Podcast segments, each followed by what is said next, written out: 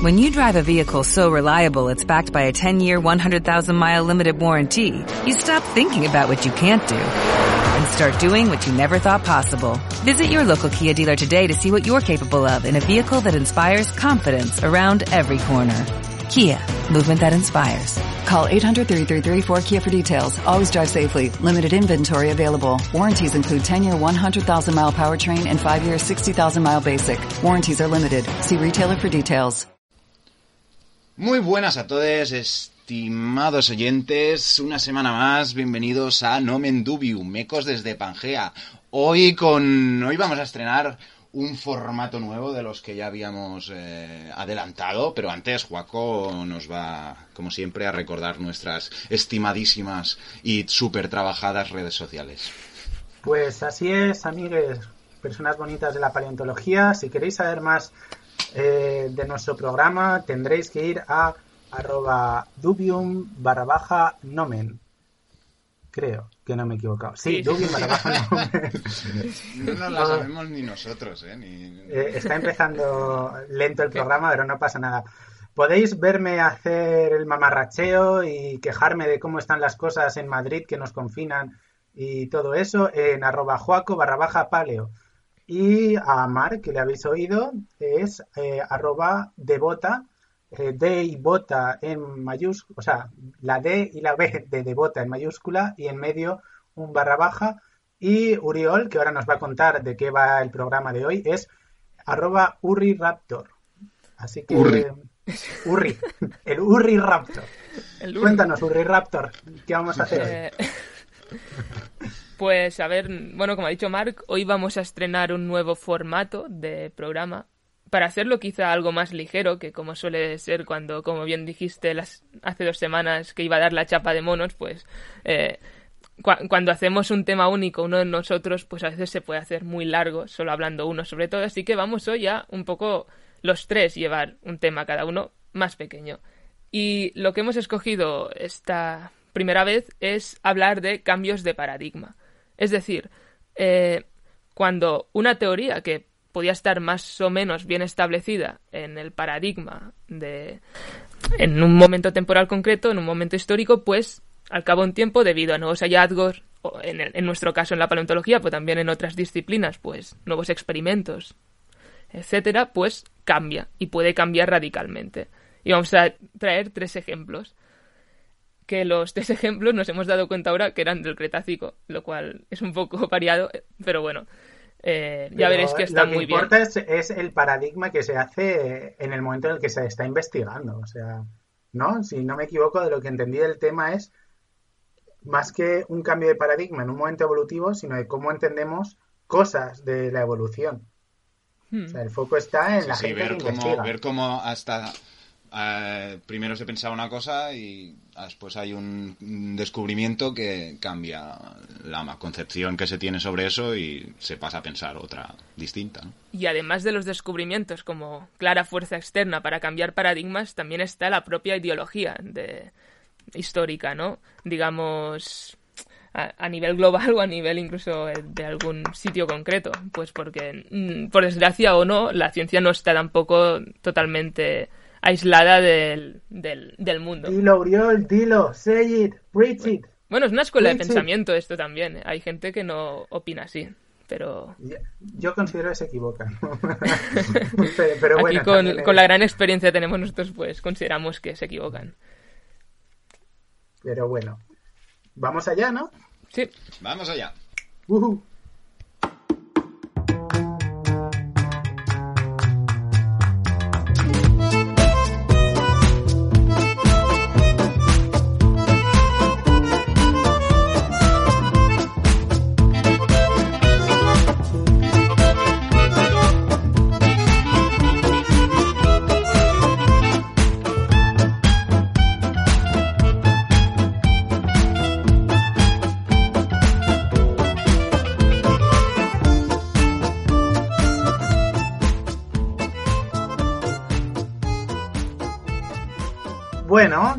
voy a empezar yo con el cambio de paradigma, pero mm, antes de llegar a él, aunque voy a ir así ligerite porque tenemos que hacer tres subprogramas hoy, voy a contaros voy a hablaros de una historia, una historia de aventuras, una serie de expediciones, eh, donde la aventura, el peligro y el descubrimiento tenían como protagonista a una mujer, una mujer paleontóloga polaca, que es la doctora Sofia Kielan-Jaworowska. En el momento en el que se organizaron estas expediciones, estamos hablando de 1961, Sofia había pasado 10 años estudiando el trilobites europeo.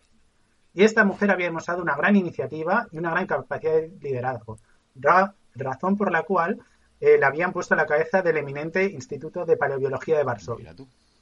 Sin embargo, a esta mujer lo que le llamaban eran los vertebrados, la paleontología de vertebrados. Nada, nada. Sigue, sigue, que no calla, Mar, calla. Tra- trabajó con trilobites porque su- pues lo típico, pues tienes un tutor de tesis que trabaja en trilobites y te va influenciando, pero ella lo que quería era hacer otra cosa. Y cuando le ofrecieron la posibilidad de di- dirigir esta, esta aventura, estas expediciones, pues dijo ella, pues ahí, ahí que voy. Y pues ahí estuvieron. La cosa es, pa- para cuando la doctora Kielan y su equipo viajaron a Mongolia, porque estas eran unas expediciones en la cuenca del Nemec, en Mongolia, iban ya un poco con la mosca detrás de la oreja. Porque durante los años 20 había habido varias expediciones americanas dirigidas por el Museo Americano de Historia Natural y habían descubierto eh, bastantes, eh, bueno, unas secuencias muy interesantes del eh, Cretácico Superior, en la que habían encontrado pues fósiles de dinosaurio, huevos, eh, rastrilladas, es decir, pisadas, y también a lo que lleva esta historia, para que empecéis a verlo, restos craneales y postcraneales de mamíferos placentarios, los cuales eran los más antiguos que se habían encontrado hasta el momento. Entonces, ahí estoy yo un poco sentando la historia. Vale. Y antes de entrar en materia con, con los mamíferos, que es donde está mi cambio de paradigma, pues he considerado traer unos caramelitos, un regalito a todos los dinolovers, a todos estos apasionados de los dinosaurios, que hay pues tanto en mis compañeros del podcast como entre nuestros fans. Bueno, fans y oyentes. Fans es decir, mucho, empecemos. Y, Pues seguro que hay alguna vez. vengo a contaros que además... Nada, nada, ¿Eh? que. No, nada, que sí. Que, os queremos mucho, oyentes. Nada. Sí, aunque no seáis capaces de ver cuán eh, so- sobrevalorados estén los dinosaurios frente a otros taxones, pero os queremos. ¡Oh, lo que ha dicho Juaco! ¡Canceladle! ¡Todo el mundo! ¡Blog! No, no, no me canceléis, que soy buena gente. Bueno, eh, entonces, aquí os vengo a contar porque yo cuando lo leí flipé. Dos de los fósiles, así un poco más paradigmáticos y que a la gente, pues un poco cuando piensa en un fósil de dinosaurio, es a, a lo que les puede llevar, pues fueron encontrados por esta mujer en estas expediciones. Uno de ellos son los brazos de los abrazos de Deinoquerius Ya, mirificus. ya hablamos de ellos en un podcast sí, sí. anterior. Sí, ya Es verdad. El número Hemos 3, hablado de ellos. Sí. por si alguien verdad, quiere buscarlo. Exacto. Y iros ahora mismo a oíros el podcast número 3 de nuestra primera temporada, que vale mucho la pena. Y además creo que el host era Mark y lo hizo muy bien con sus eh, fósiles. ¿Cómo eran? Ah, eh, fósiles sí, excepcionales. cinco ¿no? fósiles que. Sí. Cinco fósiles chulos que, oye, que. que, que- que daban así vidilla, que permitían sacar conclusiones así guays, no sé. Dinosaurios, Cinco fósiles. además. Sí, todo. Todos cinco ellos. fósiles. Básicamente es cinco fósiles que me gustan. Muy bien, Mark, claro que sí. Es tu programa, Claro, pues para a ver. eso. Hombre, vamos a ver. La cosa con Deinoquerius, pues esto un poco yo creo que os lo sabréis porque os gustan los dinosaurios mucho más que a mí, ¿vale? Pero bueno, en los años, en el 65 se encuentran estos larguísimos brazos con sus cinturas escapulares y durante muchísimo tiempo, casi 50 años, si no me equivoco, eh, la comunidad científica está planteándose, ¿vale? ¿Cómo sería el dinosaurio al que pertenecerían?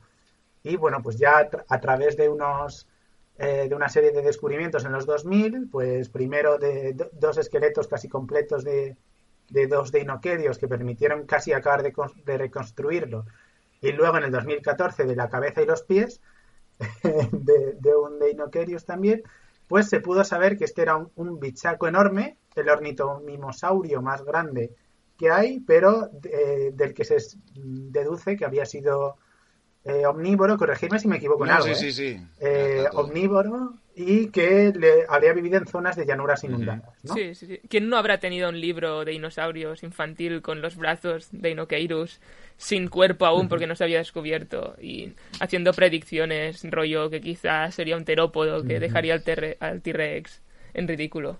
Sí. Exacto. Es un poco como el, como el chiste de, la, de las palomas, que en realidad son crías de paloma y que el día que lleguen las palomas adultas nos vamos a cagar encima. ¿En serio? Yo Eso no me lo sabía. Hostias, pues da para una historia de terror, ¿eh? O sea, ¿Habéis visto si alguna cría de libro- paloma alguna vez vosotros? hostias, es verdad. Yo sí. Yo no he visto nunca ninguno. No, no las has visto. No existen. No has visto. Cada día, todas las que de estos son crías, ¿no?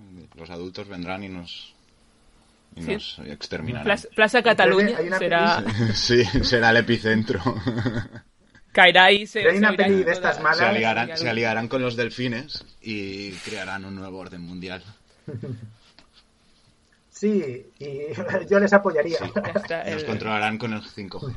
el misántropo del podcast. Bueno, eh, perdón por el inciso. Bueno, y el, eh, sí es, un- o sea, es muy interesante. Yo, que, bueno, que no me quiero ir. El otro caramelito, pues, es el famosísimo eh, fósil de los dinosaurios combatientes, que supongo que todos lo conoceréis. Si no, podéis encontrar una foto en nuestro hilo de Twitter, ir a chequearlo ahora. En la que hay un Protoceratops y un Velociraptor, pues ahí que estaban enzarzados en una épica pelea, como los jojos, cuando la muerte les sorprendió, pues como con un enterramiento súper rápido que los preservó perfectamente en posición de lucha. Como el señor de Pompeya que estaba Y- también en posición de lucha. Sí, el señor en posición de lucha, art attack, trabajo manual. Efectivamente, En serio, eso no lo sabía yo. eso, eso ha pasado. Bueno, mira, oye, fue el que, al que mejor le pilló me, va- me da a mí. Porque... A ver, pero lo que no sabemos es que es si realmente él no tenía ni idea de lo que está pasando o vio todo el panorama y dijo, bueno, antes pues ya me voy on fire. Yo, yo me inclino por esa teoría y me gusta más porque es la versión más clara de hedonismo del mundo. En plan, bueno, voy a morir, que sea dulce. Y así fue. Bueno, Bueno, vamos a avanzar porque si no esto se va a hacer muy largo. Vamos a avanzar, efectivamente. Una cosa muy importante para entender la trascendencia de este cambio de paradigma es entender que para el momento en el que la doctora y su equipo montaron el campamento base en la cuenca del Nemec, pues eh, el registro fósil de mamíferos mesozoicos era muy escaso y estaba muy parcheado. Apenas se conocían unos cuantos restos a lo largo del... eh, uh, se me ha ido... eh, del Cretácico. Sí, sí, sí. del Creta- se, me- se me ha ido... y- uh, Sí, sí, sí. y, y- y no se sabía muy bien la relación entre ellos. Pero es que además era un lugar común entre la comunidad científica pensar que los mamíferos durante el Mesozoico, eh, pues habían sido escasos, poco diversos, pobres ratoncitos a la sombra de los dinosaurios, y que no fue hasta que estos desaparecieron en la crisis del Cretácico Paleógeno, pues que ya eh, se pudieron desarrollar y. ¿sabes? O sea, era- eran como actores, ya no actores secundarios, sino terciarios, ahí, al final bueno, hecho. queda bien que sean actores Y- terciarios, al ser el, te- el antiguo terciario, el momento eso. Joder. Oh, No, no, inspiración, eh. Hoy estoy inspirado. Bueno, necesitamos Daddy Jokes aquí y Uriol viene a darnos las Daddy Jokes. Que es incorrecto Yo el terciario ahora. Sí, no, no digáis ya terciarios, niños, que hemos cambiado de siglo. Estamos en el 2000 y ahora decimos paleógeno. Cretácico, paleógeno. Y bueno, eh, que se me dio el santo Perdón, perdón. La cosa es que... No, perdón, ¿Eh? perdón. Por interrumpir. La cosa es. Ah, no, no. la cosa es que en la- las evidencias que se encontraron en los, en los Cretácicos de. En, los estratos del Cretácico superior de Mongolia es que. eh, bueno, que so- sobre todo eran del Campaniense. eh, es que a pesar de que eh, eran entre 17,6 y 6,1 millones de años antes de la gran extinción del Cretácico, o sea, antes de que desaparecieran los dinosaurios, pues lo- los mamíferos eran abundantes. O sea, aparecían junto a ellos y aparecían abundantemente. Y además eh, una relativa diversidad de formas que se fue descubriendo a partir de estos hallazgos. Y sobre todo estaban excepcionalmente bien preservados. Y como podéis ver en la foto del, de los dinosaurios combatientes, pues hay una, una, o sea, a esta cuenca caracteriza una, una preservación excepcional por enterramiento rápido. Eh, Sofía Kieran Jabrowska trabajó sobre todo en multituberculados, que os voy a hablar yo de ellos un poco así por encima para entender un poco la trascendencia. Y los multituberculados son el grupo de mamíferos pues más abundantes eh, eh, no solo entre los hallazgos de estas expediciones, sino de todo de todos los mamíferos mesozoicos. El nombre, pues les viene por los dientes, porque bueno, ¿por dónde vamos a empezar a estudiar un mamífero? Pues por los dientes, obviamente. Y eh, los multituberculados se caracterizan porque tienen eh, muchas protuberancias redondeadas en sus molares. Entonces, pues no se complicaron con el nombre y lo pusieron ahí. Su registro es, es muy bien conocido en el del Cretácico superior al Paleógeno temprano de Norteamérica, Europa y Asia Central pero las formas eh, más longevas, por así decirlo, las, los grupos más longevos perduraron hasta el Eoceno tardío. Esto mola mucho porque es como el único grupo basal de mamíferos, bueno, aparte obviamente de los monotremas, que, que bueno, sobrevivió y llegó hasta el Cenozoico. Sí, o sea, eran resilientes, sin duda. Eh, esto no le va a gustar mucho a Oriol, y es el hecho de que su filogenia es bastante complicada y no está, bien, no está demasiado bien resuelta. Yo he intentado conseguirte una buena filogenia, pero eh, lo, que he visto es que en general hay mucha evolución en mosaico, hay mucha convergencia en pequeños caracteres, ¿sabes? En pero no hay como un gran carácter así que permita hacer tres grandes grupos o cuatro. De hecho, eh, en los últimos, uno de los últimos papers que la doctora Kielan sacó antes de, de retirarse, y iba a decir morir, pero no sé si está muerta viva, así que prefiero... No la mates por si acaso. no decir nada. por si acaso no la mato. Eh, esta mujer lo que hizo fue coger 62 caracteres, que consideró diagnósticos, lo, revisó a partir de 32 taxones de multituberculados y le salieron nada más y nada menos que 17.783 árboles filogenéticos, todos igualmente bien, claro que sí. que es una asignatura difícil esto de la taxonomía de los multituberculados. Quizá los caracteres no eran tan diagnósticos, ¿no? Al final. bueno, si esta mujer, después de pasar tantos años estudiando estos bichos, no puede sacar eh, unos caracteres muy diagnósticos, es que el tema... O sea, yo considero que entonces el tema tiene que ser difícil. Sí. Y... Pero, sin embargo, estos animales presentan varias sinapomorfías pues, en, su, en, en la fórmula dentaria, en el cráneo, y en menor medida en el esqueleto postcraneal, porque es menos conocido. Mm. Pero en, conjunto estas sinapomorfías permiten decir que los multituberculados son un grupo monofilético, es un grupo mm. coherente. Su posición en el árbol evolutivo de los mamíferos, pues tampoco es fácil. Está tan discutida como su filogenia, pero una cosa muy interesante es que los osículos auditivos eh, de estos animales ya parecen totalmente separados del hueso yugal de la mandíbula, que esto es un carácter que está presente en todos eh, entonces, es un, bueno, yo diría en todos los mamíferos actuales, diría que en los monotremas también. Pero es como uno de los caracteres definitorios de los mamíferos. Sí, que están los huesecillos del oído, ¿no? Medio. Yo, es que, yo es que los he visto localizados tanto como grupo hermano de los monotremas, incluso, a mucho más derivados y cercanos ya a lo, bueno, a los, a los terios. Pero... Es un, es un jaleito, o sea, yo me he puesto a mirarlo un poco y he dicho, voy a dejarlo así en líneas generales para quien quiera investigar sobre esto se meta, pero... a mí me parece un tema, esto de los mamíferos eh, mesozoicos en general, muy, muy chulo. O sea, todos son dientes, eso es verdad también, mm. casi, pero, pero no sé, hay tanto ahí para ordenar, digamos. Hay tantos linajes que no se tienen idea, llenos de convergencia, de que hay, como se encuentra algún Lagestaten con algún bicho de estos, bien conservado, varios de ellos, la que se va a liar. Yo pienso, pero bueno. Pues sí.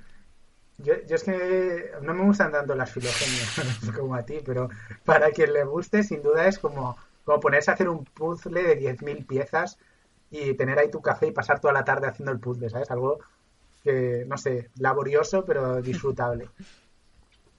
En general, los multituberculados tenían un aspecto bastante conservado. Eran animales de pequeño a medio tamaño. El más grande es como una marmota, de estas que tenéis ahí en los Pirineos chillando. Eh, que esos vídeos molan mucho de marmotas chillando.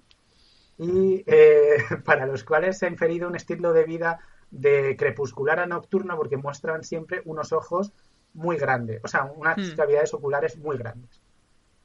Entonces, sin embargo, eh, esto es interesante también, debido a la muy buena, muy buenas características de preservación de estos yacimientos donde la doctora Kieran Jabrowska estuvo trabajando, se, han podido hacer em, moldes de la moldes internos del cráneo y han podido ver un poco la distribución del cerebro y los, los, los bulbos olfativos están muy desarrollados. Entonces, como que, que, esto tira a que a lo mejor no eran tan nocturnos y un poco más crepusculares, porque no como que su cerebro dice que no eh, recaían tanto en el uso de la visión. O sea, por lo que he entendido, hay un poco de debate aquí, en plan, vale, vale, pero ¿eran de nariz o de ojos? Eh, y puede que, como algo que pasa con estos bichos es que probablemente fueran de ambos, porque en general son bichos muy generalistas. Eh, si nos fijamos en su dentición, de hecho, bueno, tenía que decir otras cosas, pero luego las digo. su dentición presentan tanto unos eh, molares eh, adaptados a triturar, como los roedores, pero también tienen eh, premolares cerrados capaces de desgarrar. Y en algunas formas de multituberculados aparecen incisivos, como tienen los roedores, que se mm. afilan solos. Y esto es porque en la, a ver, a ver si lo digo bien, en la cara oclusal de, de los incisivos delanteros hay más esmalte que hace que van afilando los de atrás.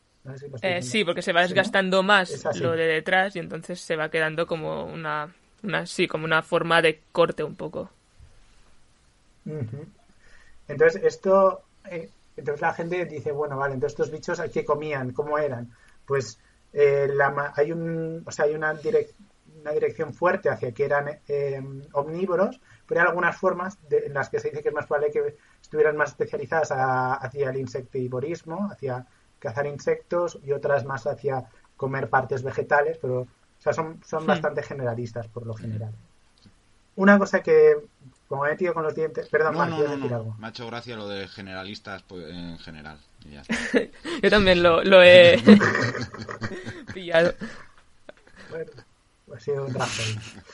Eh, bueno, eh, me he metido con los dientes y me he podido contaros que a pesar, además de su pequeño tamaño, estos bichos en aspecto externo se parecen mucho a, micromamíferos actuales como los roedores o los lagomorfos, en sentido de que eran muy pequeños, eh, su estilo de vida, como os he dicho, era nocturno crepuscular y también se ha inferido para ellos una tasa de crecimiento muy rápida, en la que se, se comparó, eh, creo que era un análisis de huesos, en los que se comparó a través de multituberculados frente a otros eh, grupos de mamíferos mesozoicos y se vio que crecían muy rápido. Por lo tanto, o sea, histológico el, análisis. Sí, era para paleohistología, sí. Esto apoya a que eran animales, eh, bueno, es, R estrategas, de estos animales que alcanzan, alcanzan la velocidad de, eh, bueno, la edad de, reproducción muy rápido, tienen muchos hijos, asumiendo que no todos van a llegar a la, a la edad de reproducción. Sí, sí. Y ahora la parte más interesante de, estos bichos que a mí me gusta mucho, que es las formas de, de, locomoción que nos permiten inferir cómo podían ser un poco sus modos de vida. Eh, hay, un poco de todo, para todos los gustos. Hay formas que se han, que se han estimado que eran fosoriales, que eran excavadoras, otras eran arborícolas, pero eh, otras tenían un movimiento más parasagital, ¿sabes? Como los terios actuales, es decir, a cuatro patas, ¿sí? Bueno, no, sé si me estoy explicando súper. Me estoy acordando de, del programa que hizo Uriel donde se explicó bien esto de eh, ortogonal y todo mm. esto. O sea, para sagital sería eh, o sea, como un cuadrúpedo. O sea, más cursorial, quizá, o... Sí, curso, es que es cursorial para sagital. Supongo que es en contra, o sea, con la postura de las patas en contra del plano sagital que es cuando lo leí en el paper que lo he leído era un o sea tenían más maniobrabilidad o, menos digamos o sea tenían más libertad de movimiento o eran más de carrera en línea recta por lo que he entendido yo era como más eh, como un ratón. Pues bien ya creo, la creo la forma eso es como la forma la forma culta de decir esto era un ratoncillo que iba por ahí corriendo. bueno. O sea, lamento mi falta de rigor. Esto se este corregirá en el hilo y lo haremos bien entonces. Sí, en el hilo lo, pondré bien. Pero bueno, I'm doing my best. Aún así, mi favorito es una teoría que, que, dice- que propone que la autora Kielan Jaworowska junto a Gambarian en 1994 propusieron para el género Nemecmatar, que de hecho Nemecmatar gobiensis fue uno de los primeros multiverculados descritos por la doctora, que reconstruye y que propone una teoría ricoquetal, es decir, saltadora. Y, y es que estos animales, eh, eh, cuando no estaban, antes de saltar, tenían una postura que podemos llamar de forma, once again, Joaco, sin mucho rigor, despatarrada, porque tenían, eh, tendrían las patas delanteras y traseras dispuestas en unos 60 grados frente al plano sagital del cuerpo, con los codos y las rodillas hacia afuera, ¿sabes? Pues eh, despatarrado, lo- yo creo que A lo pérmico, bien. ¿no? A pesar. Esta, esta postura es un poco Sí, sí, sí, muy, muy así. paleozoica. Pero es que entonces lo, lo que harían es que tomarían impulso para saltar, eh, liberando las articulaciones del codo y las rodillas, mientras juntan eh, los fémures atrás, un poco como la rana. Hostia, O sea, vale. ¿Veis una Sí, rana sí, saltando? sí. Pues igual. Vale, vale. El- entonces, eh, cuando esté en el aire, antes de aterrizar, no, antes de, eh, antes de aterrizar estiraría las patas delanteras y doblando los codos vol- eh, eh, absorbería el impacto contra el suelo y después apoyaría las patas y, y otra vez tendría, por así decirlo, el resorte de los codos y las rodillas Vale. listo para volver a pegar un salto. Y las patas anteriores, Y- o sea, o sea, per- la- perdón, las posteriores las tendría como más dobladas durante el salto. Sí, Ahí, O sea- ahí a los, los gálagos y Sí. algunos otros tipos de strepsirrinos también usan bastante este tipo de, de salto. Pero supongo que es dif- bastante diferente, pues, claro, son primates pero y en, ar- y en los árboles, pero también creo lo que has dicho de que al final estiran las patas anteriores cuando llegan y primero también doblan las posteriores, pues eh, hacen el ricoquetal lip este. Ujú. Según he entendido yo, el, o sea, como que apoy- apoyarían las posteriores detrás Mm. y las posteriores sobre todo tendrían un peso importante durante el salto, eh, porque bueno, esto no lo he mencionado por no extenderme, pero también tenía una flexibilidad, se ha inferido para ello una gran flexibilidad en algunas zonas de la, de la columna, un poco parecido al caso de los guepardos, que les permitiría además hacer como un efecto látigo y también algunas eh, adaptaciones de la pelvis, pero como era mucho más específico, he decidido ir un poco a lo básico. Entonces, la, la relevancia. Pues, no, perdón, no, nada. pues eso. Que bicho más raro, que hoy en día no hay ningún mamífero que se mueva así. Y no sé, que, que es curioso. Pues efectivamente. O sea, yo de hecho me pongo a pensar y cu- cuando estaba preparando el programa ni siquiera había pensado en los gálagos que comenta Uriol. Solo había podido pensar en la rata canguro, por esto de que es un bicho así parecido a un roedor. Y, y es, pues salta, pero muy Sí, sí, distinto. no tiene nada que ver por lo que cuentas. Entonces, no sé, es, es, curio- es curioso. Una rana, una rana Entonces- peluda, ¿no? Sería. Es- se- sí, sería una rana peluda, chiquitina y, y bastante más mona que una rana. Bueno, dependiendo de lo que te guste. Oye, las ranas Pero- también, cuando te miran con esos ojitos Sí, así sí, son muy monas. y te hinchan, te hinchan los carretillos. Sí, son muy monas. Entonces, ¿dónde está la relevancia de estos estudios, de estos pues sobre todo los multituberculados, porque es de lo que más estudió esta doctora, la doctora Kieran Jaworowska, aunque también estudió terios y otros mamíferos tempranos que encontraron allí. Eh, estos descubrimientos eh, cambiaron la opinión científica con eh, respecto a cómo eran los mamíferos de ese momento. Como he dicho antes, no eran animales escasos, eh, Poco diversificados. me ¿no? falta ahora. Sí, o sea, bueno, en realidad eh, aún no se sabía que eran poco, di- aún no se sabía la amplitud de su diversidad, pero se sabía que eran, que no eran tan, o sea, ella lo que otorga aquí son muchas formas de, muchas formas distintas de Hmm. multituberculados y también de otros mamíferos mesozoicos. A lo mejor entre sí no eran tan diversos como luego podemos ver cómo diversifican los Hmm. mamíferos. Pero, pero ya no es que hubiera tres especies en una isla perdida, No. ¿sabes? Eran, eh, había, eran, eran, estaban ahí, estaban en los ecosistemas, estaban de una forma general y patente. Y eh, era- eran abundantes y diversos a fin de cuentas. Eh, a pesar de que justo los multiverculados, pues eso, es un grupo bastante conservado. Y además estos descubrimientos abrirían la puerta a otros que explorarían aún más la diversidad de mamíferos que existieron durante el Mesozoico. eh, siendo, por ejemplo, mi favorito el, el, descubrimiento de los representantes del género Repenomamus en los 2000, que esto era un bicheco como un perro mediano o un mediano grande eh, que, que, comía dinosaurios. O sea, tienes por eso te gusta, ¿no? Porque comía dinosaurios. Sí, exacto, por eso me gusta. Power to Mamas. Pues ahí está. Sí, creo que este también lo comentamos en el capítulo ese que hemos mencionado antes. De un... Sí, no, porque se comió a un... Sí. Al, al sí, Psittacosaurus, cita... crías sí. de Psittacosaurus. Sí. Sí, sí. Bueno. Y bueno, hasta ahí mi cambio de paradigma. Bien, o sea, los eh... mamíferos pasaron de creerse que eran muy poco diversos y poca cosa a verse que no, que eran que eran un que, que actor activo en los ecosistemas mesozoicos, ¿no? Qué bien te ha quedado Marx, sí, no podría haberlo dicho mejor. Es que qué capacidad qué de síntesis que tengo. pues ahora ahora me toca a mí, ¿no? Hemos quedado, sí. Eh, pues yo uh -huh. vengo a hablaros de algo que seguramente muchos de nuestros oyentes también ya, ya conocerán, que es el renacimiento de los dinosaurios. Wow.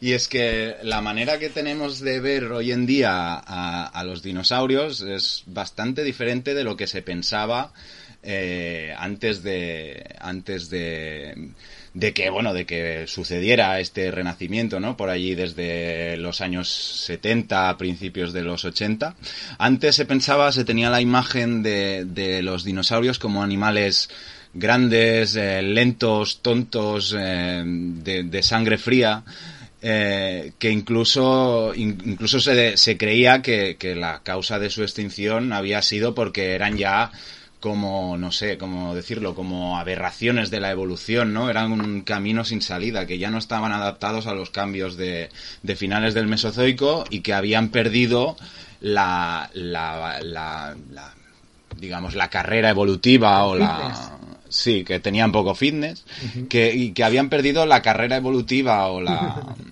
o la sí, la carrera evolutiva, que me quedo ahí trabado, con, la, con los mamíferos que empezaban en, a estar en auge, ¿no? Precisamente ahora, mira, eh, atamos cabos, ¿eh? vamos ligando temas, esto me gusta. Bueno, es que hay eh... algunas teorías de la extinción de los dinosaurios previa al, a la teoría del impacto de Álvarez y todo eso que, que son bastante bestias, un poco en la línea de, de, de esto de que los dinosaurios no tenían fitness, como que tuvieron senescencia de grupo o, o, que eran tan grandes que tuvieran problemas mentales, no sé, cosas muy sí, extrañas. Sí, sí, sí. O que se envenenaron con las plantas. No sé si va por ahí. Espermas, Oye, pues como lo que ha pasado con los... Los elefantes. Bueno, pequeño inciso. Bueno, ya, pero no se han extinguido. O sea... Bueno, ya, pero... ¿Qué ha pasado con los elefantes? Cuidado con las algas, ¿eh? Que parece que no. ¿Te, te acuerdas, Mar, que eh, eh, creo que hace tres meses empezaron a morir un montón de, pues de elefantes no, no en vi. África. Hasta no 300. La, vi la pues empezaron a morir envenenados y nadie sabía por qué. Y se ha probado hace poco que eh, debido al desecamiento de las, eh, de las charcas, como se produjeron eh, algal blooms y los envenenaron a todos. Pobretes. Yeah. Bueno, sí. El cambio climático es lo que nos va a llevar Los mamíferos guapos son también... Tampoco están adaptados a... no, no. Pero bueno, a lo que íbamos, que toda esta, esta visión cambió y, y a lo mejor un, el, el, el, punto de inflexión para cambiar, cambiar desde esa visión antigua a la que tenemos hoy en día es el descubrimiento de, del Deinonychus atyropus eh, y de su descripción en 1969 por parte de John Ostrom. Que este, esto también lo comentamos en un podcast de la temporada pasada, no recuerdo cuál, que este hombre fue el que reavivó la hipótesis o la idea de que los dinosaurios, eh, en base a sus estudios que a los estudios que realizó eh, sobre el, el reavivó la, la, hipótesis de que las aves eran descendientes directos de los, de los dinosaurios. Esta hipótesis que lo había, la había hecho, la propuso por primera vez eh, el Bulldog de Darwin, Thomas Huxley, no le vamos a llamar más así porque este hombre también tendría su, su, su, vida, aparte de ser un firme defensor de las ideas darwinianas, también haría lo suyo. y, y bueno, y esta idea pues ha perdurado, bueno, fue este hombre quien la reavivó y es la idea predominante hoy en día. Eh, y, y, aprovechando esto, vamos a, quiero hacer mención a una noticia que ha salido, bueno, yo la he visto hoy por primera vez, hoy que es 30, el día de grabación que es 30 de, de septiembre, eh, ha salido la noticia de que hay un estudio que ha confirmado que la pluma original de Archaeopteryx, y de hecho la que recibió el nombre de Archaeopteryx litográfica propiamente dicho y que después hubo polémica porque no se mm. sabía si los esqueletos encontrados a posteriori eran del mismo animal que la pluma, pues ha salido el paper este que dice que sí, que la pluma mm, de, original de Archaeopteryx y otras que se habían encontrado en el yacimiento pertenecen a Archaeopteryx. Y han hecho también estudio de melanosomas, han visto que era de color completamente negro y bueno, han dicho que era era, como un cuervaco. El... Sí, sí, sí, sí, sí, un, cuervo con una cola larga. ¿Y, la identificación la han hecho con, lo, con los pigmentos, paleopigmentos del fósil o...? El, color. No, o sea, la ah, identificación. pues no lo sé porque solo me he leído el abstract. ha, sido, no, ha sido con comparación morfológica con los, con los fósiles, con los hmm. fósiles que se tenían y otras, otras plumas. Y, pues, no sé si con el color habrán podido sacar, eh, habían podido sacar esta comparación, no sé. Bueno, pero han determinado que es una cobertora, una pluma cobertora primaria, o sea, si visualizáis el ala de un pájaro extendida, pues no las en la punta, las plumas de la punta, no las más largas, que son las que se ven, sino las más cortitas que quedan como a media ala, el, su, su, la punta de estas plumas queda como a media ala, pues es una de esas. Y, bueno, pues parece ser que sí, que, que Archaeopteryx litográfica es Archaeopteryx litográfica. Sí, sí, sí, sí, sí.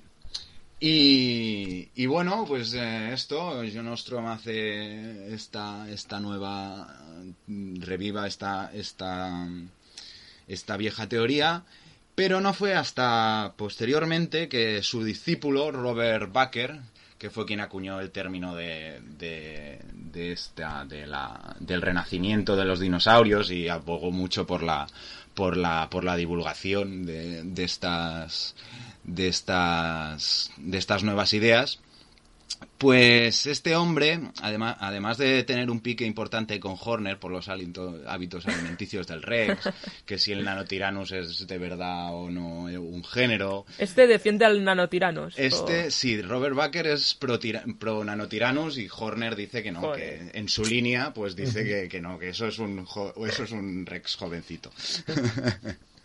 También, bueno, también hace, este hombre también hace su, su, su cameo, bueno, cameo, ¿no? También tiene su personaje en, en la saga de Jurassic Park, el, ¿Mm? el, paleontólogo que va con los mercenarios en la segunda película, que se llama algo así como Robert, Robert Burke, Robert Burke, sí.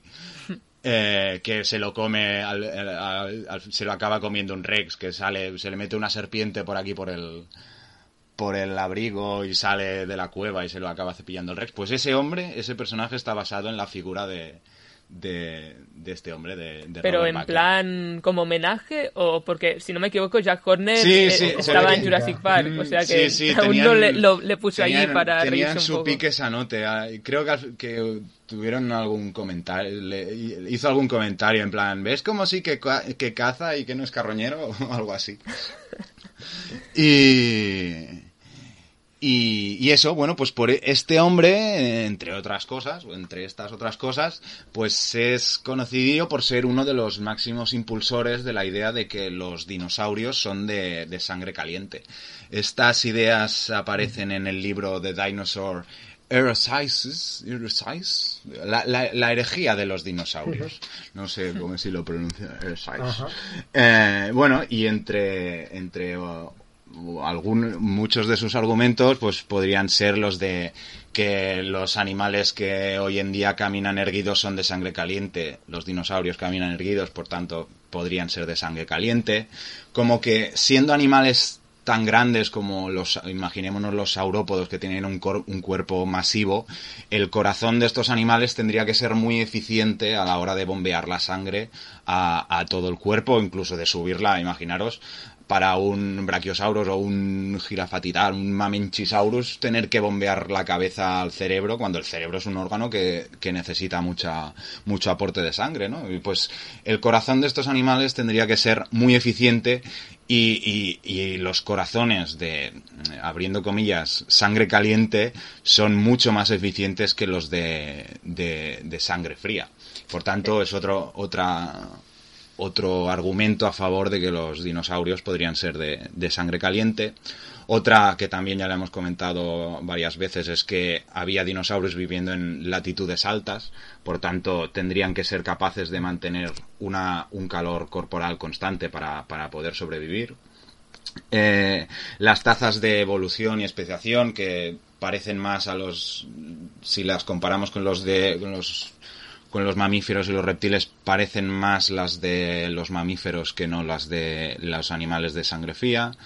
Eh, relación depredador-presa, eh, que también se re, es más parecida a la que presentan hoy en día los animales eh, de sangre caliente que los de sangre fría. Lo que a mí está, no sé, que, que, claro, yo obviamente pues no soy ninguna autoridad ni vengo yo aquí a decir a, a, llevarle la, contrada a, nadie, a la contraria a nadie, pero no sé yo si estas cosas, más que por el metabolismo, tienen más que ver con los nichos que ocupas que no con, no sé, no le acabo de ver la, la, relación, pero bueno, sin duda es un paralelismo, ¿no? Entre las, entre un paralelismo muy claro entre lo que hoy en día sabemos a ciencia cierta que es de sangre caliente y lo que se observa o lo que se infiere para los dinosaurios. Por tanto, es como una, una idea que, que, que es interesante, ¿no? De, de comparar y de ver que, que uh -huh. sí, que realmente podrían ser por, podrían ser por esto.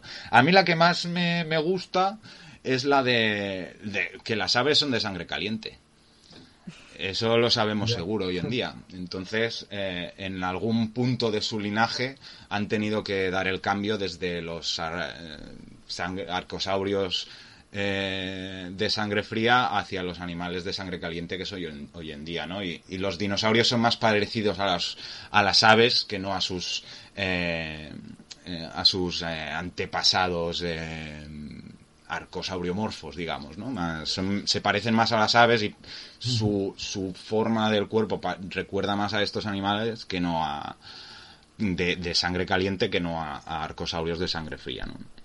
Que además los y... terópodos más derivados, más cercanos a las aves, se sabe ahora ya que sí, estaban totalmente claro. emplumados y no tendría sentido que fueran claro, de claro. sangre fría. O sea, eran Exacto. homeotermos. Imagino casi homeotermos. Um, sí, pues, eh, yo pregunto, porque bueno, ya sabéis que de dinosaurios yo no sé mucho. Eh, un poco el estado del arte, eh, ¿sabéis un poco dónde está? En plan, bueno, sí, como terópodos casi seguro, el resto estamos viendo. Mira, o... ¿Qué, ya qué te digo que no, la... no es que sea yo un entendido del tema tampoco, como nadie aquí es un entendido del tema. Eh, pero uh -huh. lo que decía Auriol, estos terópodos maniraptores más derivados, o todos los que se tiene constancia de que tenían una cobertura plumosa, esos por descontado, que eran de sangre de sangre caliente, pues no tendría sentido aislar tu cuerpo del exterior cuando tu temperatura eh, depende de la temperatura exterior. Y, y después también está el tema de la, de la mesotermia o de la gigantotermia. Claro. Que un gran saurópodo es muy difícil que una vez haya ganado cierto calor lo pierda por, simplemente por su volumen. Que eso sea un que eso sea un metabolismo de sangre caliente como el que tendría hoy en día un elefante o un rinoceronte pues ahí ya no se sabe. Es el, lo que está claro sí, es que, que, cumpliría un poco la misma función sí claro ¿no? lo que está o sea, a lo mejor no funcionaba exactamente igual pero a efectos, efectos prácticos vendría a ser lo mismo. Y, y que uh -huh. y que no deja de ser cierto esto que decíamos antes no que de que en algún momento tuvo que aparecer, antes o después seguro que fue dentro del, del, del clado de los dinosaurios o incluso antes, como Mm. las plumas también puede ser que fueran antes, ¿no? Depende de si son...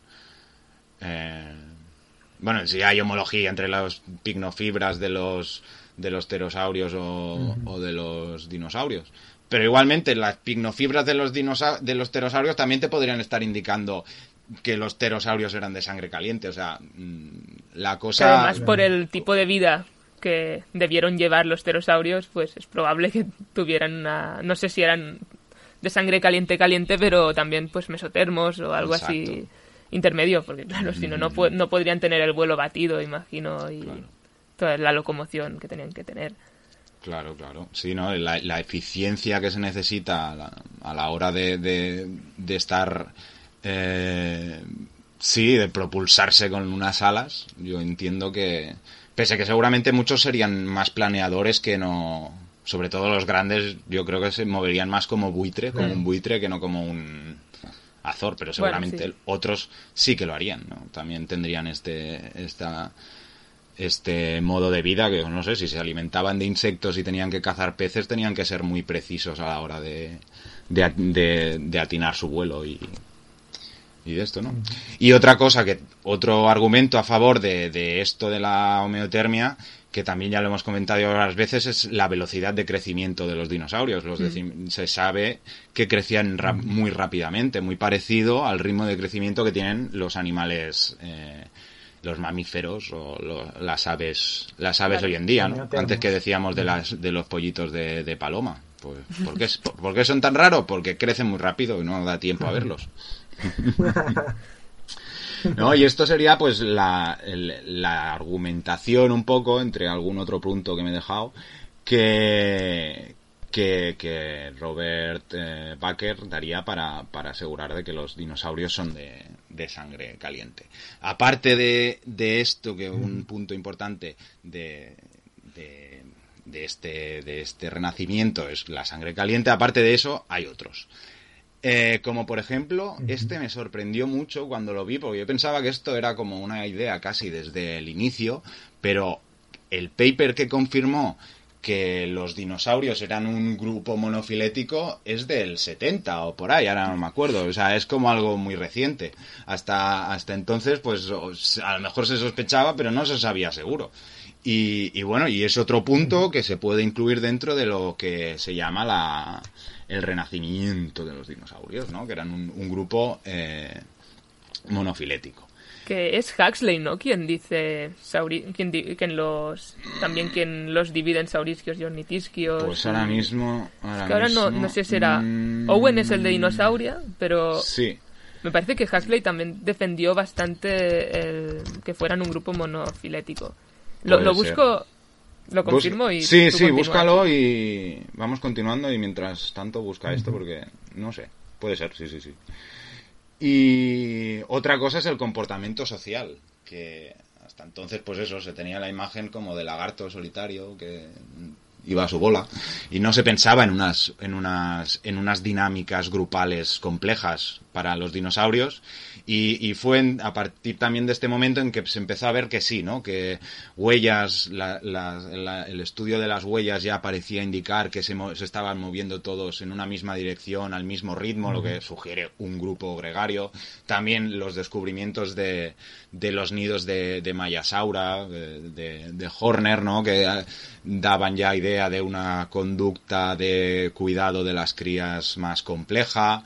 Eh, también es el momento en que se pasa, eh, hay un cambio en la manera en que los paleoartistas eh, pasan de, de representar estos animales con, o, o incluso en los museos, ¿no? Que se les ponía la típica postura de, de canguro con la cola arrastrando por el suelo, pasa a verse, a, a- a- a representarse a estos dinosaurios y a, y a tener la concepción de que los de que las colas no iban al suelo, que sino que iban con, con la que caminaban con la espalda mm, paralela al suelo, ¿no? Con la cola como una, con una función más de, de, de contrapeso y de estabilización que no de, de yo qué sé, de trípode. También te da una idea, ¿no? De que este animal se, era un animal más activo.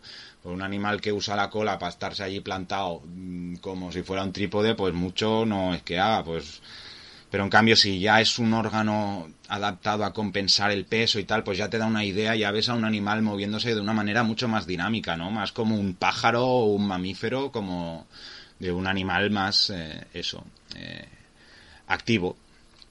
Y... Y todos estos cambios, Mark, perdona, ¿qué pasaron en cosa de 10 años? Mm. De, de 20. Es que, como son cosas muy tochas. Sí, sí, esto, sí, sí, ya te digo, esto corto, ¿no? entre una cosa y otra, ahora lo quería comentar, eh, y de, de 70 eh, finales de los 70, principios de los 80, hasta llegar casi a los 90. O sea, es una cosa que es una sucesión de una suce- sucesión de hallazgos o de cambios de, de paradigma, ¿no? De, de idea que, que no fue no no fue no fue no fue al momento, no fue cosa de dos años. Eh, también eh, también lo que hemos dicho antes de, de, de las nuevas teorías de la extinción, ¿no? Se vuelve, se pasa de pensar de que los dinosaurios eh, no estaban adaptados a ver que, que sí que eran animales adaptados, lo que pasa que se encontraron con, con un impacto de meteorito y seguramente con las eh, con unas con un periodo de, de, de, de vulcanismo muy muy fuerte, ¿no?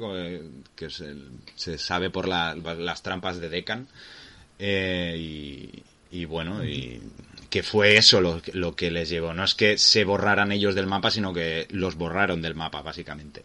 Aunque, por cierto, ahora las Deccan Traps han quedado bastante ya relegadas a algo que no seguramente ¿Ah, sí? no produjo la extinción. De hecho, se cree que incluso pudo mitigar un poco el efecto del impacto Ostras. del cometa con, con un...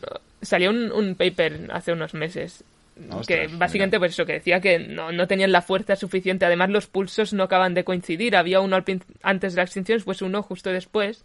Y se cree que quizá el propio calentamiento global producido por las Deccan Traps pudo eh, mitigar los efectos del impacto. Y un tú. poco el invierno nuclear producido por, por el pepinazo pues pues de hecho ser menos fuerte y permitir un, un repunte de los ecosistemas más rápido Mira tú, pues nada, las Deccan Traps descartado.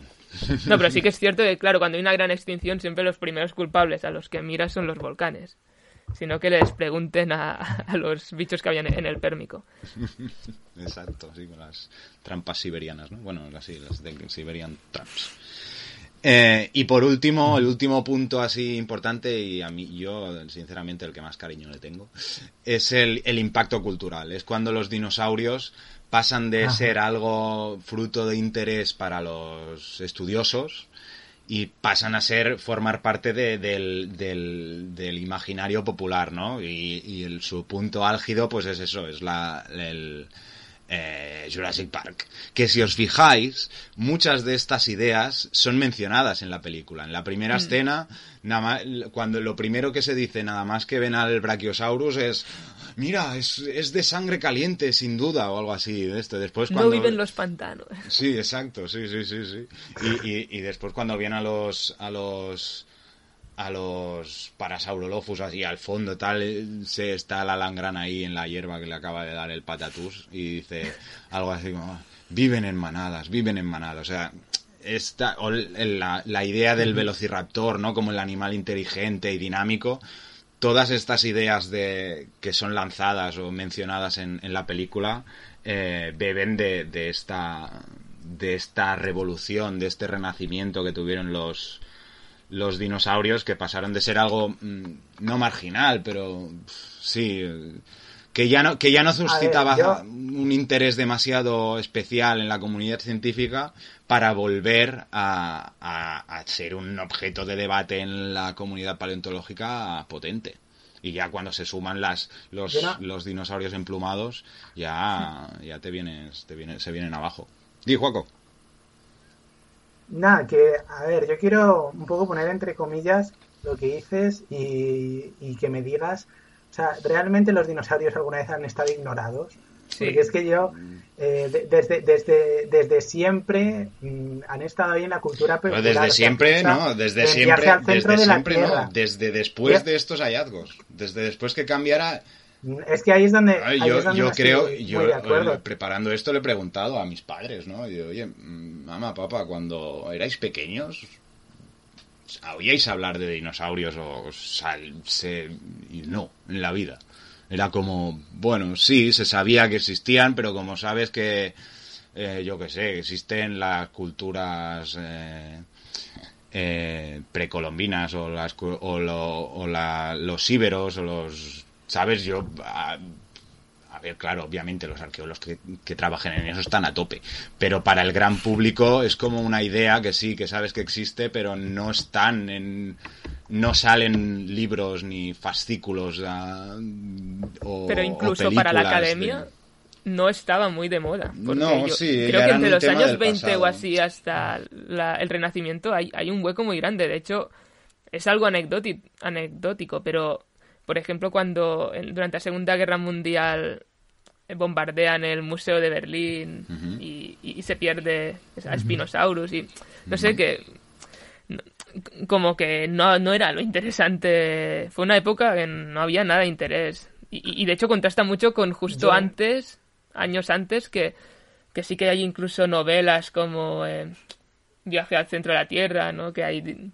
Es que Viaje al centro de la Tierra es de 1864. Claro, pero por eso es un renacimiento, porque vuelve a la popularidad. O sea, yo, yo lo pongo un poco en duda en el ámbito de cultura popular. En el ámbito científico no me informáis, no sé deciros, pero Estoy pensando, eh, pues eso, viaja Pero esto es antes, la esto es antes. Sí, sí. Pero luego, por ejemplo, cómics de estos clásicos en plan Tarzán y todo esto, que ahí había dinosaurios, Tarzán se pegaba con con, con tiranosaurios. ¿De qué años son estos cómics? ¿Y seguro eso? Que sí, sí, que estos los tenía mi padre de su padre. O sea, yo he leído esos cómics que los tiene mi padre como si fueran yo que sé, un artículo de coleccionista y probablemente lo sean. Eh, pero no sé, o sea, lo pongo un poco en duda, pero tampoco tengo la, la, o sea, si entre los años 50 a 70 realmente para la comunidad era algo tan ajeno, ¿sabes? Para la comunidad, para la gente, en el cine, todas estas películas de sea, por ejemplo, los kaiju, ¿de cuándo son la película Claro, pero es que Godzilla no es un, dinosaurio? Lo que pasa es que los dinosaurios han influido mucho al mundo en forma de dragones, en forma de animales mitológicos, pero no es un dinosaurio. No es un dinosaurio, pero bebe directamente. Claro, nuestra cultura bebe de los dinosaurios por la mitología también. Bueno, no lo sé, esto da a lo mejor para un debate que no se les fácil. para hacerlo. que les tienes tirria y punto, que ya está. No, pero es que leñes, o sea, sí, efectivamente, no les tengo tirria. Lo que pasa es que me parece que están como siempre en el foco de la atención frente a otros grupos que nadie le hace ni... ¿Por qué nadie le hace caso a los foraminíferos? Yo creo que sí que les hacen caso, ¿eh? Para estudiar el cambio climático. Bueno, ahora, ahora hasta hace poco se ha hecho una reunión muy chula de foraminíferos, la Forum Week, y no sé, yo, qué sé, sí, sí, sí, estoy yo con mis pataletas. Sigamos, no pasa nada. Os quiero, dinosaurios, pero no mucho. Lo justo. Lo justito. Bueno, y ya está, por mi parte ya está. Esto era el, cambio de paradigma que os quería que os quería traer. y, pues seguramente es uno de los más importantes de la paleontología que ha habido. el de los dinosaurios. El... Sí, sí. Para mí sí, que a mí me, que me gustan, sí. Para Joaco a lo mejor no tanto. Joaco Hombre, pero pues no sé, yo creo que hay que ser objetivo también, Que no te gusten, no sé, es como un grupo de vertebrados terrestres que estuvo casi omnipresente durante 170 millones de años, es como que para verlos un poco. Sí, sí, sí. Sí, sí, o sea, sí que, sí que lo fue, fue pero o sea, si yo no, yo no, yo no quiero quitarles importancia científica de, la cultura popular. De la atención mediática que recibe. Pero también eso bebe de lo que decía Auriol, de, de la que nuestra mitología bebe mucho de ellos y por los tenemos como idealizados como criaturas. Es que son muy diferentes a cualquier cosa que, que hayamos visto. Pues, vale, sí, te pueden... Mm. Que no suene mal, ¿eh? No quiero que suene mal. Los mamuts los dientes de sables también son animales fantásticos que es muy chulo imaginarse un, un elefante en un clima de ártico y, muchos animales hay infinidad de animales. También puedes hablar de los de los sinápsidos del pérmico que también eran súper diversos y con unas con una con multitud de formas y, y también eran bichos grandes y muy diferentes. Pero es que claro tan diferentes tan evocan tanto son algo tan diferente que tan mágico, tan fantástico, pero que a la vez es real, que yo creo que es inevitable que, los niños o la cultura popular se beba de ellos, porque es que... Porque un mamut no deja de ser un elefante. A ver, entendamos, eh, que estoy generalizando y estoy, estoy, ¿sabes? Está muy patente. Y, y, y Mark, y, un tiranosaurio no deja de ser una eh, gallina, ¿vale? O sea, no nos Para quien le entiende, es una gallina grandota, con mucho pero muslo. Si te lo pones a imaginártelo delante, tú siéntate en una silla e intenta imaginarte un tiranosaurio delante tuyo. Es, es como sobrecogedor. No sería es muy sobrecogedor. No, no acabas de poder poner los detalles o no sé, es como una, un animal demasiado diferente, demasiado fantástico, que si nos lo plantaran sin saber nada dirías, esto, esto es un monstruo de una película de miedo, pero que a la vez es real. A la vez sabemos que existió y que... Y por eso creo que tienen tanta, tanto tirón mediático. No sé, ¿eh? es una... Yo, yo lo que creo es que depende de las personas que hacemos divulgación, dibujar, cómo dibujamos de atractivo el pasado. Sí, claro. Y, un poco lo, que, lo que, cuando me quejo de los dinosaurios, lo que querría es un esfuerzo social por visibilizar y por, por reconocer, eh, ¿sabes? Pues el, tirón que pueden tener otras, otros mm. grupos. Pero vamos, que llevamos ya casi una hora y falta Uriol, entonces esto ya haremos algún programa de debate. Que Uriol nos va a explicar eh, otro dinosaurio. ¡Oh! ¡Qué novedad! también. Sí, sí, no, es que, es que hemos estado dando vueltas todo el rato porque, o sea, la expedición que antes Joaco ha comentado de los americanos que fueron hacia los años 20, pues bueno, es, es cuando descubren a Oviraptor, que es el, el protagonista de esta... ¿Oviraptor o Uriraptor? es buena esta. Eh, pues, a ver, sí, sí. Oviraptor. Em, entonces, un primero tenía preparado un breve repaso de, bueno, como de cuatro cosas sobre los oviraptosaurios en general. Eh, son terópodos del Cretácico específicamente y eh, en concreto solo se han encontrado en China y Mongolia o en el este sudeste asiático, más o menos por esa zona. Hay, una rama que creo que llega a Estados Unidos con eh, los chiros Chirostenotes es un género, creo que es americano. O... Hostia, suena a griego, pues. Ya. no sé, no sé, no sé. A lo mejor ahora me puede ser, puede pero juraría que hay la rama... Hay... A lo mejor no se los considera. Debe ser más basal, ¿no? Por eso. no debe ser un oviraptórido, sino un... ¿eh? Oviraptorideo. No sé, siempre me lío ah. las terminaciones estas. Es de la misma rama, pero son dos ramas diferenciadas. Sería, quizá super... Bueno, puede ser, puede ser. la autoridad en dinosaurios eh, es Mark, o sea... No, no, no. Yo soy fan y Juaco es detractor, o sea, son las tres posturas.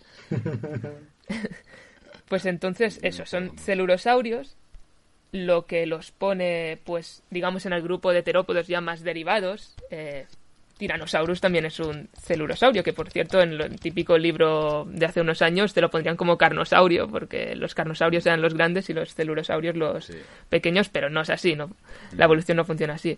Que están caracterizados por tener, bueno, ser más parecidos a aves al final, no huesos más huecos y, y demás. También, de hecho, eh, los oviraptosaurios son maniraptores, como creo que, eh, bueno, Mar ya los ha citado antes, a los maniraptores, que serían pues ya los más derivados de todos casi. También tendríamos a los dromeosaurios, a los trodóntidos. Pero bueno, eh, los oviraptosaurios son un poco más basales respecto a estos. Em, y sobre todo destacan mucho en el cráneo, los oviraptosaurios, porque no tienen dientes, menos las formas primitivas que sí, pero los típicos oviraptóridos que todos nos vienen a la mente, pues no tienen bueno, tienen como un pico, más bien. Eh, tienen el hocico, de hecho, muy corto y reducido. También presentan un hueso nasal bastante grande. Y algunos, como por ejemplo un género también bastante famoso que comentaré después, que es Citipati eh, osmolskae, pues presentan crestas en el cráneo. De hecho, a Oviraptor muchas veces se lo ilustra con crestas, pero no tenía. Eso es un error.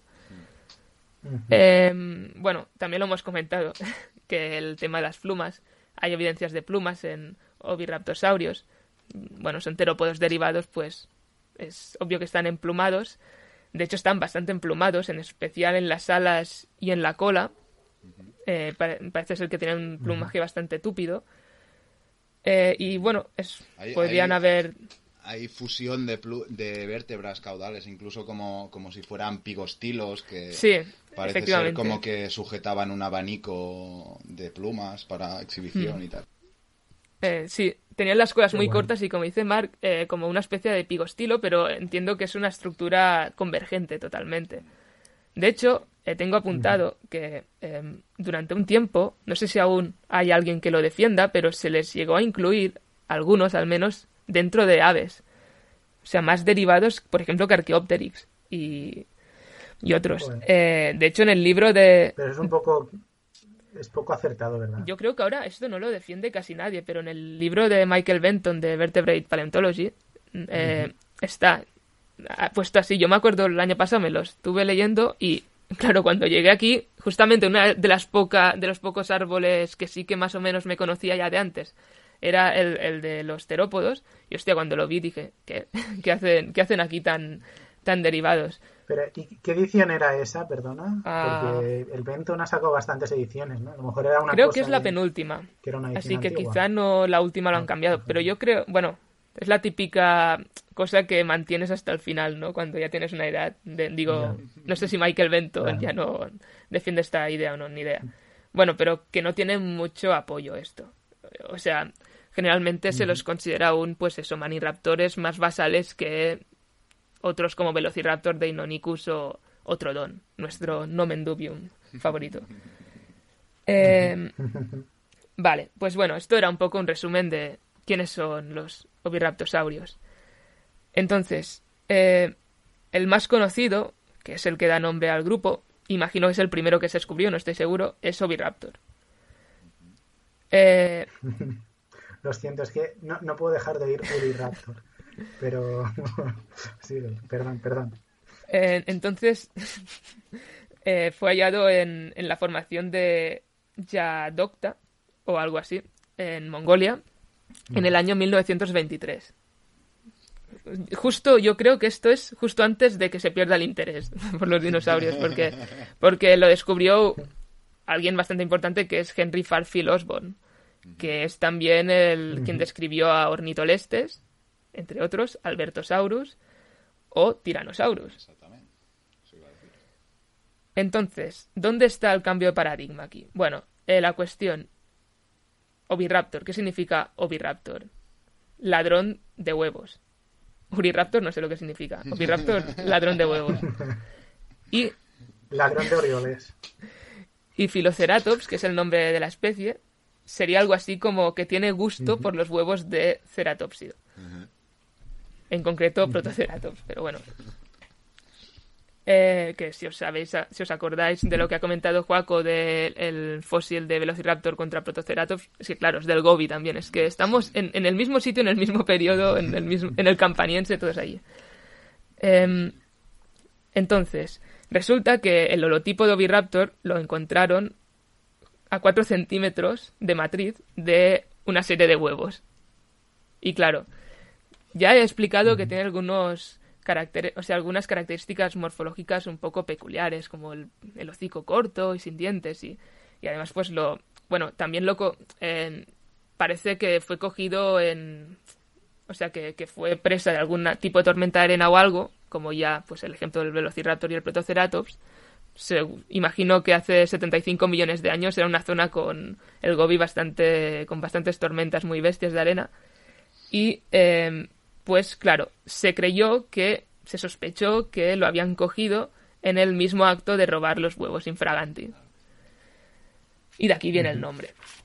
Sin embargo, el propio Osborne en el artículo es curioso, ya dice que, que no hay que tampoco dejarse llevar por el nombre porque esto podría ser totalmente falso. Lo cual me pareció curioso, porque yo pensaba que pues todos se habían lanzado Sí, sí. la piscina, pero realmente no, es que justo te explica de dónde viene el nombre de- del bicho y después te dice, eh, pero que no tiene por qué ser así.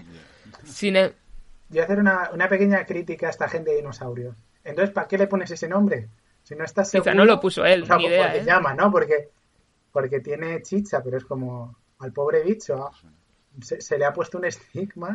Pero yo creo que los... Por- que- es que porque supongo que era ahora- antes del paradigma, del cambio de paradigma que he contado yo. Porque antes no, no cabía en la cabeza de, la de los paleontólogos que los dinosaurios pudieran cuidar a sus crías. Se pensaba que eran eso, reptiles, depredadores, que, que no tenían un comportamiento. Sin corazón. muy- sí, que no tenían un comportamiento complejo.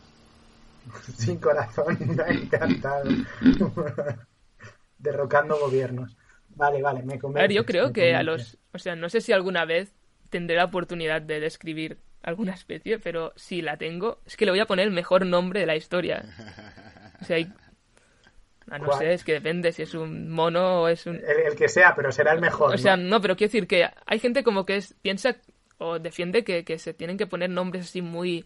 eh, que con referencia a dónde se ha encontrado y yo creo que son los peores estos porque o sea mola ponerle un supernombre allí yo qué sé a, a- a los tiranos al, al tiranosaurus y su grupo en general les ponen nombres por ejemplo muy muy guays Em, menos Albertosaurus Puede- A mí me ha gustado, siempre me ha gustado el de Albertosaurus. Daspletosaurus. Me suena como que eso te pilla y te revienta en, en mil trozos. Te- Daspletosaurus. te- ¿Sabes? Como que revientas. Gorgosaurus. Parece que te brote sangre del cuello nada más verlo.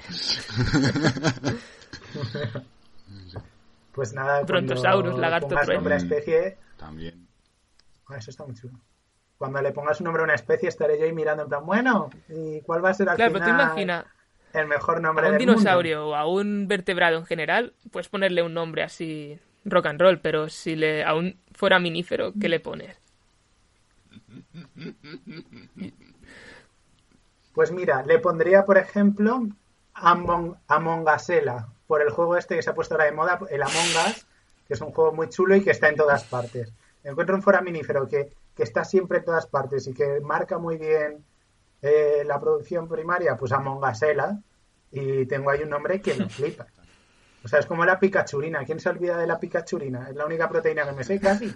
Pues leñes. Pues que con- O sea, la cosa es que tenga en, en gancho. biología molecular yo creo que bueno, también deben tener su código, pero que van pasan bastante más, ponen nombres mucho más semados a veces.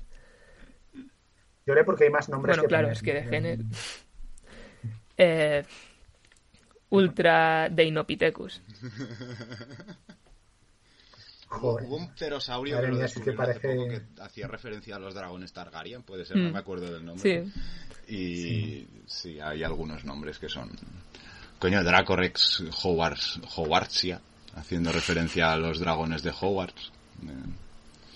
verdad. Que después este, pues parece ser que, ¿ves? Un, un nombre chulo que se ha ido a la mierda. Ya, ya, eso sí. ¿Por qué? ¿Por qué? ¿Qué ha pasado? Por- parece ser que es una- un juvenil de, de. Mm. Sí. Ay, pues vaya. Sí, sí, Que, sí. Qué de hecho, es que hay es una serie de tres, ¿no? Hay, Sí. hay un- uno en medio también. Eh, Stevie Moloch. es- eso sí, que... Ah, sal- sale, ¿es quién sale en, en, en Fallen Kingdom? Sí, ese, ese pobre ese pobre dinosaurio que revienta un muro a cabezazos y no le pasa nada. Eh, sí. Una Más de el las- héroe casi de, Sí, sí. de la película. Es una de las incongruencias de esa película. Además Re- del codo de Carnotaurus. Exacto. Sí, sí, sí. En fin, prosigamos, que si no nos liamos aquí a hablar de... Sí, Vale, hostia, no sé si me... Ya, ya, Vale, sí, me he quedado en que eso. ¿De dónde venía el nombre Oviraptor? Que, de Oviraptor, que, que Osborne eh, manifestó sus dudas por eso. Y bueno, ¿dónde viene el cambio de paradigma? Pues que 70 años justos después de que se describiera, se produce el hallazgo de un embrión de oviraptórido. ¿Vale? Es eh, que, por cierto, encontrar un, un, embrión de dinosaurio o de cualquier bicho no es, no es demasiado frecuente. ¿eh? No, no, tiene un O sea, sí, ya imagino que encontrar nidos es bastante, eh, bueno, muy excepcional. Un embrión ahí conservado, pues aún más. Y se encontró en un huevo que era de tipo elongatolicid. Eh, los huevos, al igual que las ignitas, pues siguen un, un sistema parataxonómico. Eh, bueno, tienen sus propias clasificaciones, ¿no? Porque, claro, es, mucha, es muy difícil, pues, identificar directamente a nivel específico o a nivel... Supongo, o sea, si se puede asociar a grupos más o menos eh, pequeños de animales, pero claro, no, no, no es, es, lógico que sigan otro nivel de clasificación taxonómica diferente, otro sistema diferente. Eh, entonces, bueno, los huevos que se, que se habían encontrado debajo del holotipo de Oviraptor, pues eran del mismo tipo que este huevo donde se había encontrado el embrión de Oviraptorido. Claro. Eh, entonces, se habían atribuido inicialmente a Protoceratops los huevos que inicialmente se habían encontrado con el holotipo Oviraptor, pero se atribuyeron simplemente porque Protoceratops era el animal más abundante de la formación pero no había ningún embrión de Protoceratops allí dentro. Además, creo que ahora sí que más o menos se conoce cómo sería la morfología de un huevo de Protoceratops o, o si no de Ceratopsido o Ceratopsio y no son exactamente así. Y bueno, pues se vio que no, que realmente ese huevo muy probablemente era de ese oviraptor y que no era que lo estaba no lo que está pasando no es que los estuviera robando, sino que seguramente los estaba protegiendo. Se lo estaba intentando proteger. Eh, porque. Ay, la claro, mamá, qué mona. Eh, aquí viene el cambio paradigma. En 2001 se describió una nueva especie de oviraptórido, que es la que ya he comentado antes, Citipati osmolskae. Eh, y bueno, se describió a partir de una serie de restos que ya se habían encontrado previamente asociados a nidos con huevos de este mismo tipo. De hecho, uno de los especímenes, el que está mejor conservado, recibe el apodo de Big Mama porque los aparecen, pues, Claro. bueno, ahora lo explicaré, pero en posición también empollando los huevos y demás. Resulta que nos han dado mucha información sobre la paleobiología de estos animales con respecto a la anidación y al cuidado parental, ¿no? Como he dicho, pues empollaban los huevos de forma bastante parecida a las aves actuales. Eh, la disposición de los huevos nos indica que aún poseían dos oviductos funcionales, si no me equivoco, esto corregidme los biólogos, eh, las aves actuales tienen uno funcional. Sí. También por cómo están dispuestos los huevos, se cree que manipulaban, lo, una vez puestos, pues, digamos, estaban allí, los empollaban, pues además pues los iban moviendo y ordenando. También como las aves actuales. Y, eh, bueno, por la forma del nido y cómo está dispuesto el esqueleto, eh, se cree que era necesario que el plumaje de las alas pues fuera, como he dicho antes, muy tupido para que pudiera pues incubar correctamente al nido. Si no, se ve que no sería, tendría más problemas, ¿no? Lo cual, bueno, ya sería una función que podría tener también las plumas. Ya ves. Incluso podría ser que el plumaje de vuelo de las aves actuales fuera una exaptación de esa función ¿De plumaje de esa empolle? función original. Digo yo, ¿eh? Lanzo la idea. Oye, no, pues- no sé si está Sí. si se ha pensado o no se ha pensado. idea. Porque si no, ¿qué sentido tiene el abanico este de, de, de, de plumas largas en el antebrazo? De exhibición, bueno, exhibición, pero después para manipular. Comunicación, pero Comunicación. parecer más grande. Mm. Pero después Pero supongo sí. que si usaban la garra, las garras para atacar o para sujetar o para manipular de alguna manera, eh, Mm. sería bastante incómodo tenerlo. No sé, no he sido pájaro nunca, o sea. que el tema del vuelo también eh, es muy interesante porque, si no me equivoco, en, en dinosaurios no avianos hay como mínimo dos o tres casos de, de vuelo batido o vuelo bastante vuelo. O sea, aparte de Microraptor, hay uno que tiene como unas membranas. Esto molaría un día. Casi los. ¿Cómo se llaman Estu- estos? Es, escanciopterígidos o algo así, tienen un nombre muy raro. Sí, Mm. estos bichos son muy. Un día, un día haremos un. Un día les dedicamos un podcast a, a los escanciopterígidos estos. Un podcast del vuelo y a partir de aquí Oye, cada pues uno sí, pues sí, mira. Ya está. tipo volador.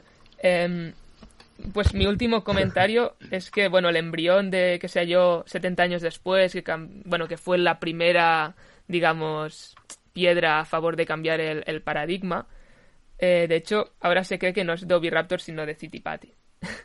Pero bueno, no pasa nada. O sea, el, el cambio se mantiene. Bueno, es lo que tú decías, ¿no? Que muchas veces se usan los restos de Citipati para acabar de reconstruir los restos de... Sí, porque de hecho de Oviraptor, como suele suceder con muchos holotipos de, de, bueno, de animales que inicialmente se han encontrado y que han dado nombre a grupos enteros, pues eh, Oviraptor creo que no hay demasiados restos. En cambio, Citipati sí que es mucho más, se conoce mucho más. Lo que Citipati es bastante más grande que Oviraptor.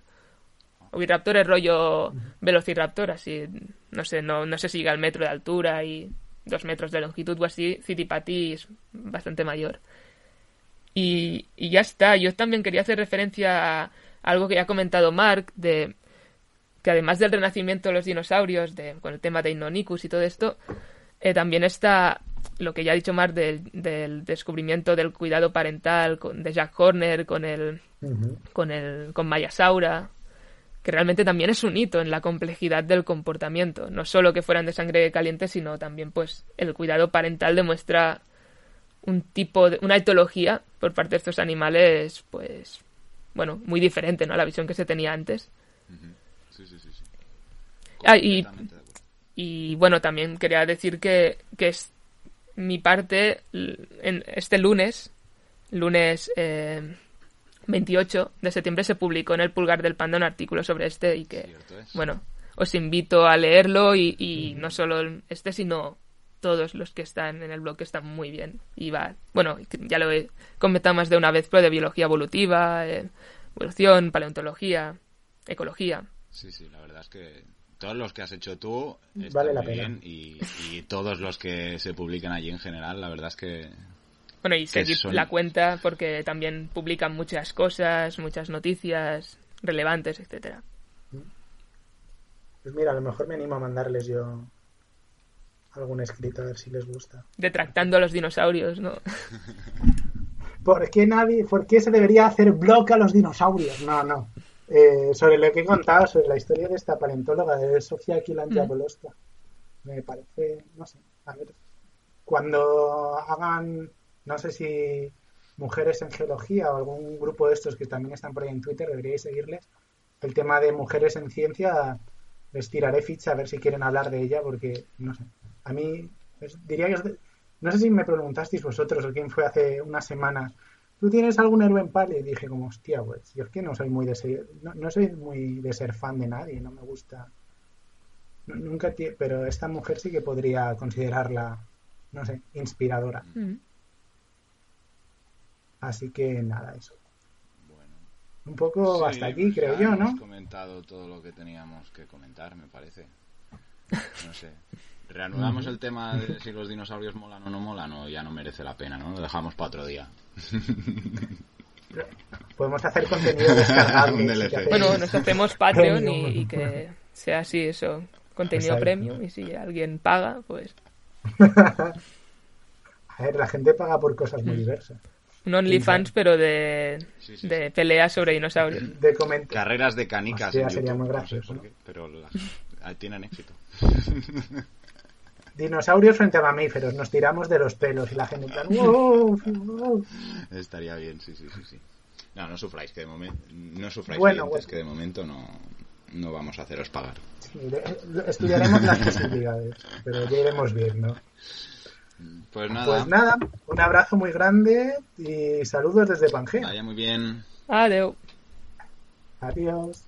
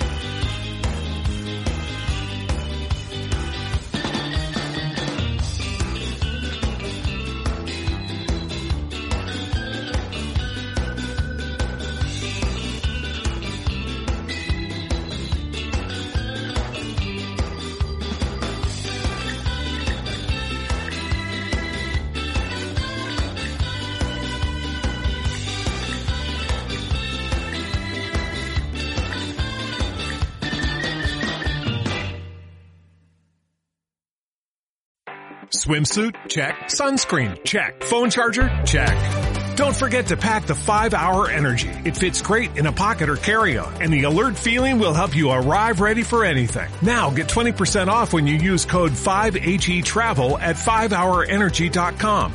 Expires April 30th. One time use only. Not valid with other discounts. Remember, visit 5hourenergy.com and use code 5HE Travel to save 20%.